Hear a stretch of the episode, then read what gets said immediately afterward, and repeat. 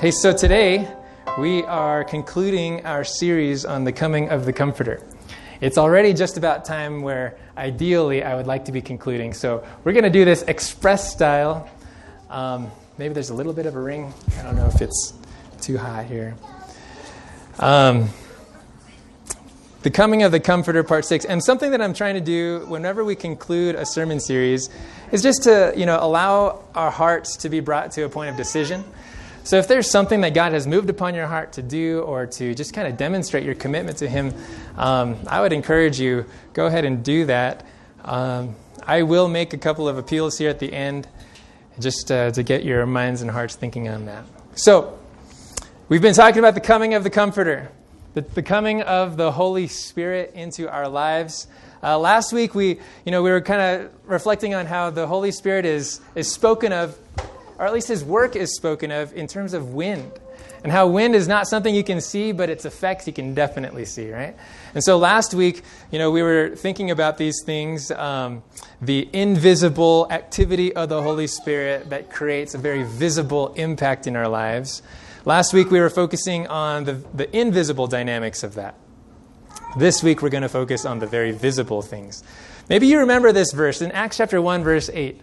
Acts chapter 1, verse 8, Jesus is talking to his disciples and he says, But you shall receive power when the Holy Spirit has come upon you.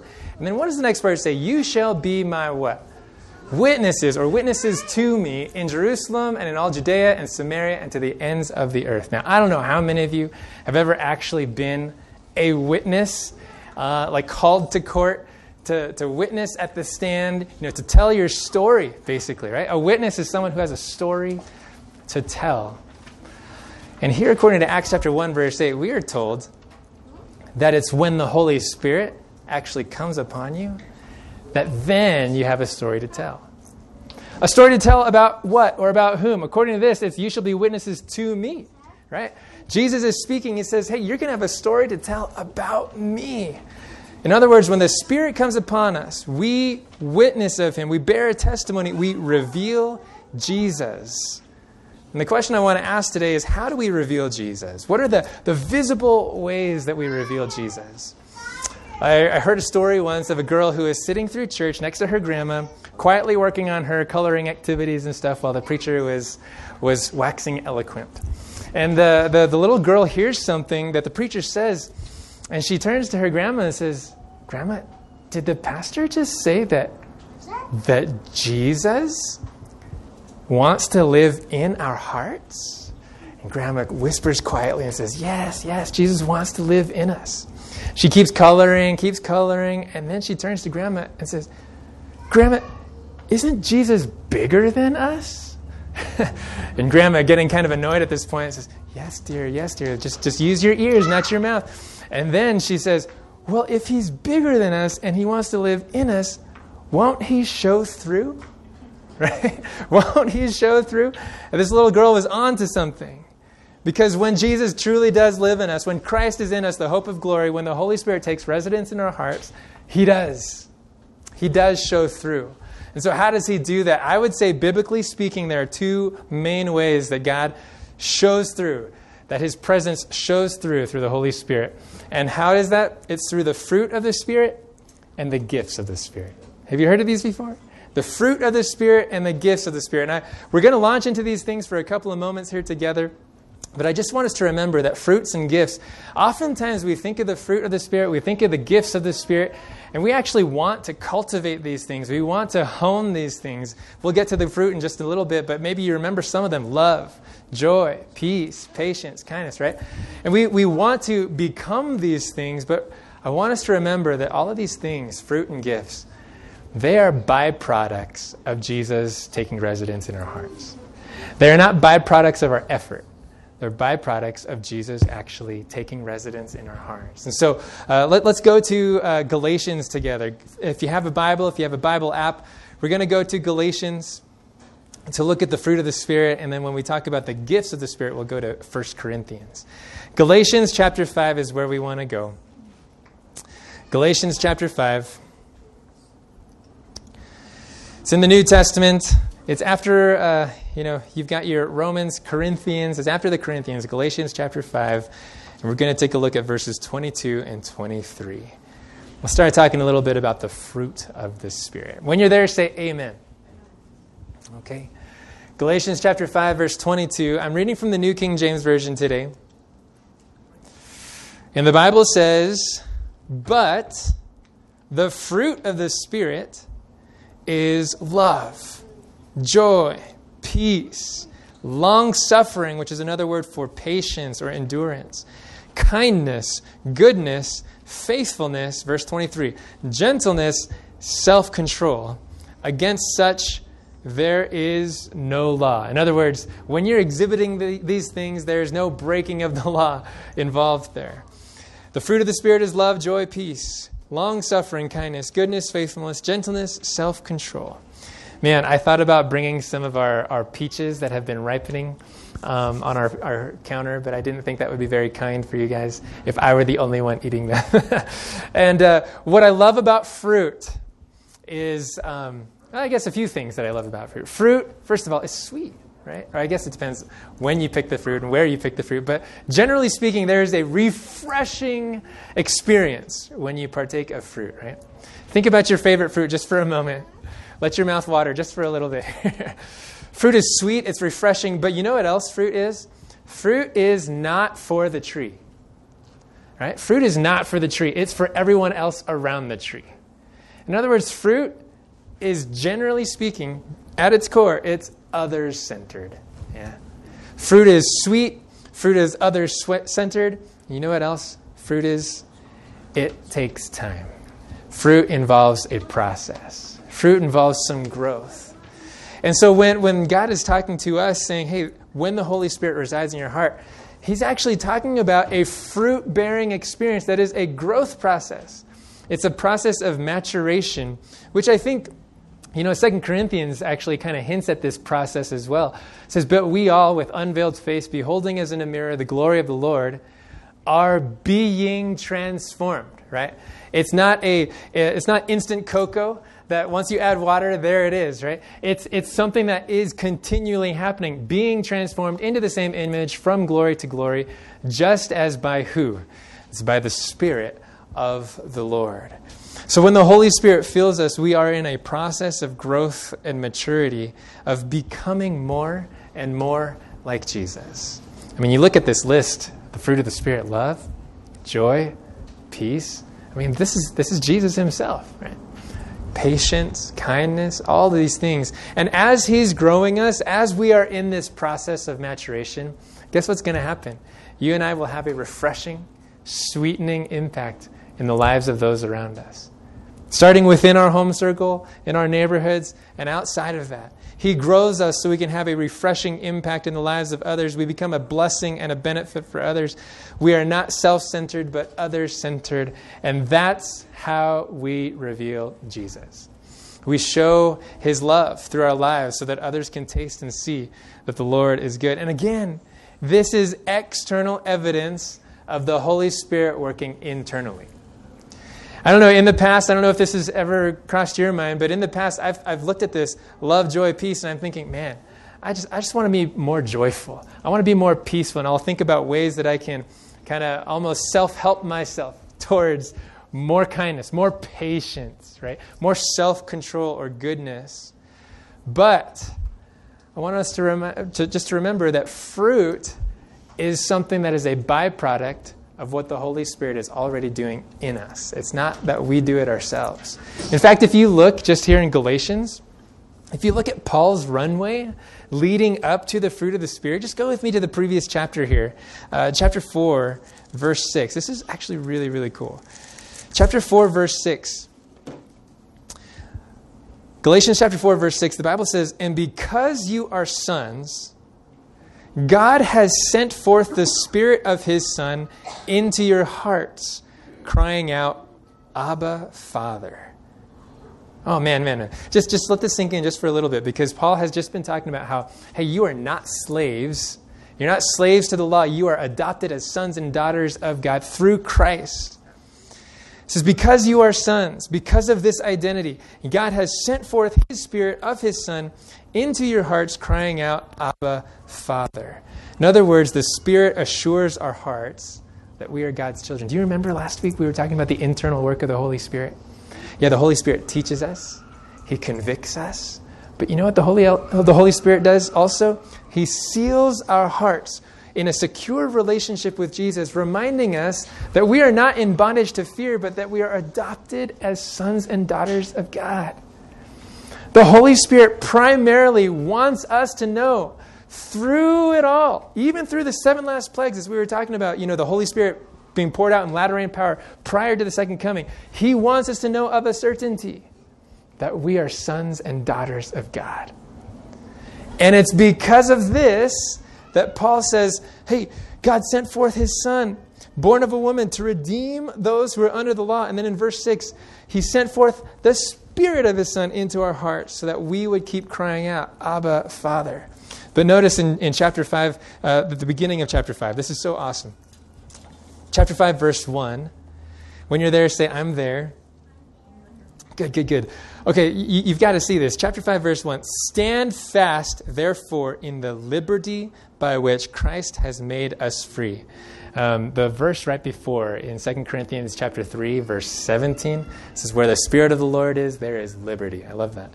But, but Paul is now calling us. He's saying, Hey, since you are sons, since you're not saved by the things that you do, but by, by what Christ has done, since your identity is based not on what you accomplished, but one on, uh, based on what he has accomplished for you. He says, Stand fast, therefore, in that liberty by which Christ has made us free. Do not be entangled again with the yoke of bondage. Skip down to verse 5. For we, through the Spirit, eagerly wait for the hope of what? Oh, read it with me.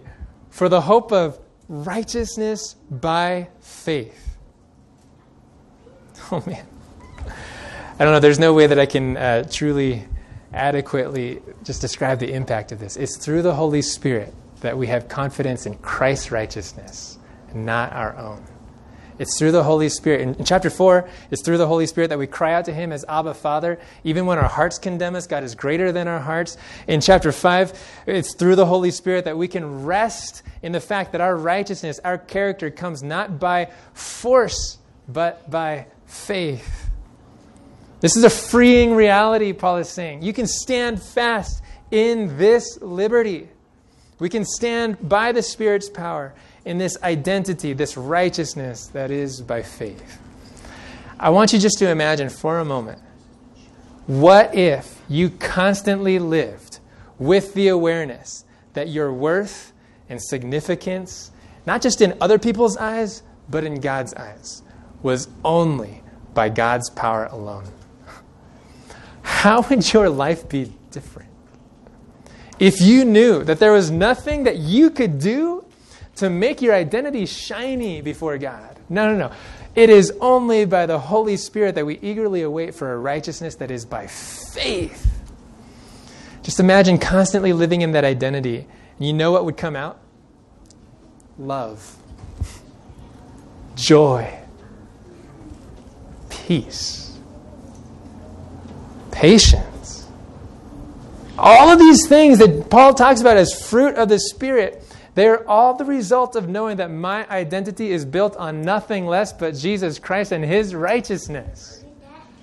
And it's by the Holy Spirit abiding in our hearts, securing us in this adopted relationship with Jesus, that suddenly or maybe I shouldn't say suddenly, that day by day, right, a process of growth and maturation happens where we be, bear fruit that is more like love and joy and peace.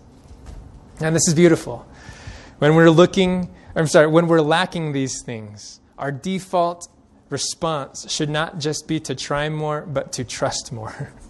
to seek the indwelling of the Holy Spirit. So this is the fruit of the Spirit. This is how the, uh, this is how Christ in us shows through. He shows through through the fruit of the Spirit. What else? It's also through the gifts of the Spirit. All right. So you're in Galatians. Go to the left.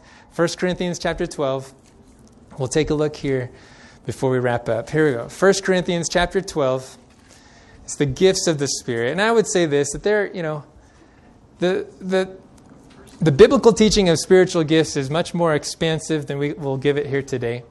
I want us to look at just a couple of things from 1 Corinthians chapter 12. When you're there, say, I'm there. Awesome. All right. I'll start in verse 4. We'll go from 4 through 11. 1 Corinthians chapter 12 verses 4 through 11. And the Bible says there are diversities of gifts, but the same Spirit. Right? There are differences of ministries, but the same Lord. And there are diversities of activities, but it is the same God who works all in all. You kind of get the picture, right? Many gifts, many manifestations, but it's the same Holy Spirit that gives it all.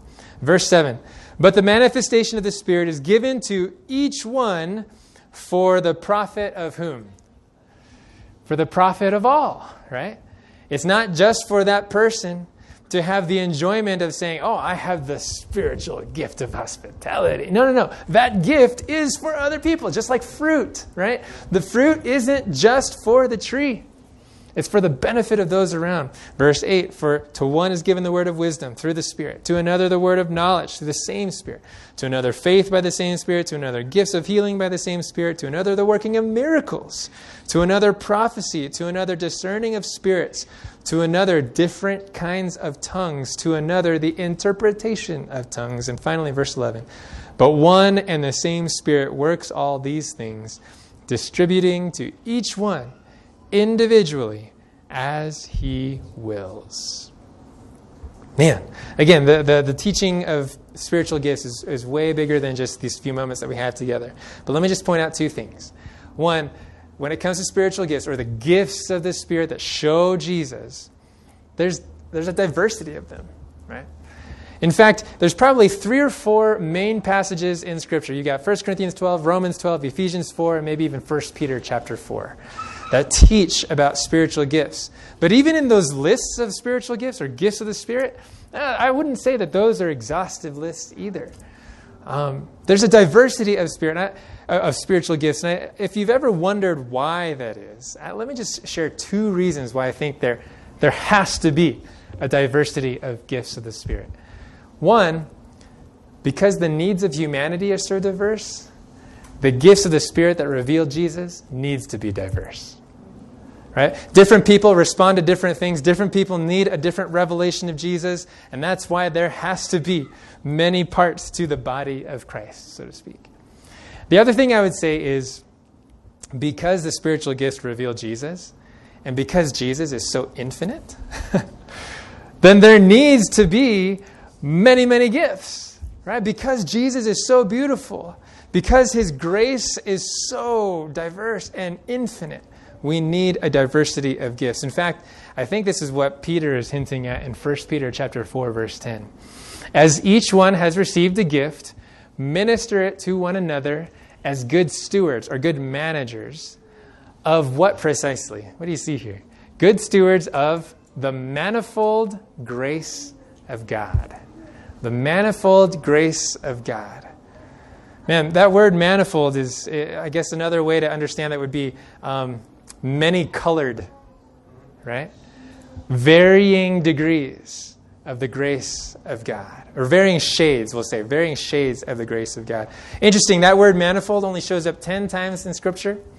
Eight of the 10 times, it's usually referring to various things of a negative nature, various diseases, right? Uh, various lusts, various teachings or false teachings, various temptations or trials, all these things, uh, normally speaking, or at least in the eight out of the ten times, all of these things are, sa- are things that Satan throws at us, or that we, in our human weakness, we kind of stir things up for ourselves various, in various ways. And the reality is that sin and, and struggle and the things that we go through in life, they are manifold. They are various. They are nuanced and complex. But what I love about 1 Peter is that it's not just our diseases that are various, it's not just our sins and trials and temptations that are various. You know what else is various or manifold? God's grace is manifold. Right? Why is that? Because as much as sin abounds in manifold complexity, so does God's grace abound in manifold power to seek and save the lost. Man, where our need was so messed up and complex, God's grace is even more so. even more so manifold, various colored. Because God's grace is that way, the gifts we're given, or the gifts that we use to reflect God's grace, that's why those are manifold as well. The point is that the uniqueness and variety of our gifts are skillfully designed to meet the complexity of the diverse needs in our world. That's pretty awesome. That's pretty not just God's grace is designed to meet the needs of humanity.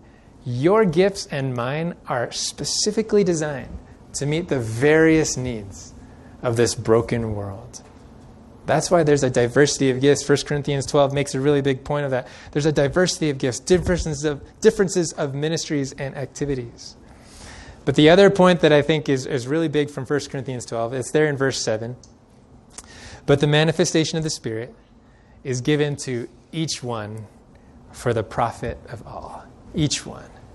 In other words, all who are filled with the Spirit, all who have allowed the Spirit to teach us, convict us, assure us, and seal us, all who have allowed the Holy Spirit to take residence in our lives, all of us will exercise individually, we will exercise a unique gifting of the Holy Spirit. Every member of the body of Christ is uniquely empowered by the Spirit of the living God to reveal the beauty of God's manifold grace. And I think this is a really big deal. I, I don't know, I mean, several of you are, hopefully, all of us are, are, privy to this reality that recently I've been asked to take on responsibility, not just for Castle Rock Church, but also for Woodland Park. And beginning actually, technically today, this month, August, um, Colorado Springs South. And um, the reality is that that ministry doesn't depend upon one hired pastor, right? And while, while, yeah, this is a significant role, I don't want to downplay that role. My role truly is to help each member find their role in the ministry of God's kingdom. And so, again, each one is gifted uniquely to reveal the beauty of the Spirit. And here at Castle Rock, I hope that we can make it as easy as possible for every one of us to be meaningfully involved, joyfully involved. And I know, I, let me just give a shout out to those who, who continue to serve, um, even, man, in these strange days of COVID and stuff, your volunteerism, your giving of your time and energy. For those of you who have already found roles in, in our church ministries and stuff, you, you've been making eternal impact. And I know it's been strange and hard, but God is good through you, and you're revealing the manifold grace of God. And it's, it's our hope and prayer that, that those who become part of this community would find a place where they themselves can not just reveal God's grace, but in revealing God's grace, actually experience that grace even more. Yeah. So, we'll do this as the, uh, I think it's in verse 11, right? As He wills. The Holy Spirit does this. It's not through our own ambition that we take these things upon ourselves, it's as the Holy Spirit assigns it. As we wrap up, I just want to share this one last picture when the fruit of the Spirit and the gifts of the Spirit truly are demonstrating Jesus in the life of the church, this is the picture that we'll see. Revelation 22, verse 17. The Bible says, And the Spirit and the bride say, Come. This is at the very end of, of Revelation, right?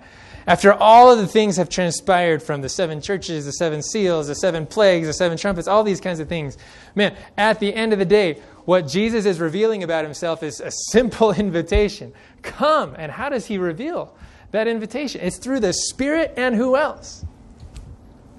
And the bride. Question Who is the bride?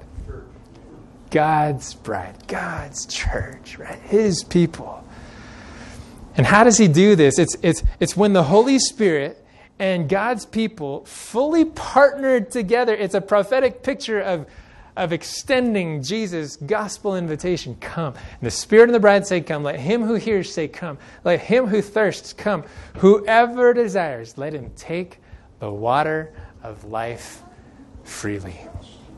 It's a prophetic picture of God's people partnering with the Spirit until the end of time, partnering to extend the invitation to come to the water of life, to come to Him who is life. And how do we how do we extend that invitation? It's as we reveal Him through our fruit and through our gifts. It's as the Holy Spirit secures us in an abiding relationship as sons and daughters of the King that we bear fruit that allows others to taste and see, oh, the Lord is good. That we exercise gifts that allows others to see, wow, this is what Jesus is really like. It's by revealing Christ's character through the fruit of our lives and displaying his manifold grace through the spiritual gifts in our lives. I want the Comforter to come. I want the Holy Spirit to take residence in my life and in the life of our church. Three simple appeals as we close this message and this whole sermon series. Appeal number one Will you pray for the infilling of the Holy Spirit? Will you pray? Just ask. Ask Him to come. Will you pray for the Holy Spirit to work in you and to, to work through you? Will, you? will you pray for the Holy Spirit? Yeah. I hope so. And several of you have already um, asked about reserving books for the 40 days of prayer. We are launching that on August 15, like Dorian said. We've actually got the copies of the books here for you. So before you leave today, if you've already reserved that, or if you, maybe you haven't yet reserved it and you want to, go ahead and sign up. We'll, we'll make sure to have a book for you. We've got the, the box right here. But let's pray for the Holy Spirit. That's appeal number one. Second decision I want us to, to come to is not just to pray for the Spirit, but to partner with the Spirit. That when we ask the Holy Spirit to come and make us a witness through our lives, through the fruit of our lives, through the gifts of our lives, that we would actually be intentional about partnering with Him, that we wouldn't resist the promptings of the Spirit when He's actually saying, hey, go here, or hey, do this. Man, go ahead and partner. partner with Him and, and, and allow the invitation to be heard. Come. Come to the water of life. God wants to lead others to the water of life through your fruit, through your gifts. Last appeal is the appeal of this verse. if you're thirsty, just come. Will you come to Jesus? Come to the water of life. If you've never made a decision to say yes to Jesus, if you've never made a decision to receive the gift of salvation He died to give, or maybe you've made that decision and you need to renew that decision and say, Yeah, I need to come. Let today be a day of salvation for you. If that's your desire, man, uh, we've been talking a little bit with uh, some of our friends here. Um, maybe you're on Zoom and this is something that you're thinking about. You actually want to be baptized to signify your decision that says, I, have come to the water of life and Jesus is what satisfies me. Um, actually, several of my friends in California, I think there are four individuals that are waiting for my next trip to California so we can baptize them. We've got uh, somebody uh, on August 22, one of our friends, Amy, we're praying for her this week. Uh, she'll be baptized on August 22. Um, my, my own kiddos have talked about being baptized, and we've set a date for November 14. So, so maybe it's not maybe it's not something that we you know we jump into the river today, but you want to be baptized. Hey, let's talk. If you're on Zoom, let's talk. If you're here today, let's talk about preparing your heart. Maybe you want to recommit and be rebaptized. Whatever it is that the Holy Spirit is, is laying upon your heart, let today be a day of salvation. Come. Come to the water of life. All right? Hey, let's bow our heads together as we, we close. Father in heaven, we thank you so much that you are the God who speaks, you're the God who invites. And today, we want it to be a day of salvation. All of us here today, we, we want to come. Whether we've made the decision before or whether we're making it for the first time, we want to come to the water of life. There's no other source that could truly satisfy the longings of our sin racked hearts. And so, God, we pray that you would be our Savior and that we would be those through whom the Savior can be revealed. Lord, we pray for the indwelling of the Holy Spirit. We pray for the 40 day experience that will be starting in a couple of Sabbaths. We pray for those who are making decisions to be baptized or preparing to be baptized, Father. We thank you that these are things that, that you are stirring upon our hearts, and we just want to say yes to you. We don't want to resist the promptings of your leading and guiding in our lives. We pray for each heart, pray for each home in this place. And we ask that you would do a, a healing work, a restoring work, and a reviving work this Sabbath day. Because we've prayed in Jesus' saving and precious name. Let the family say, Amen.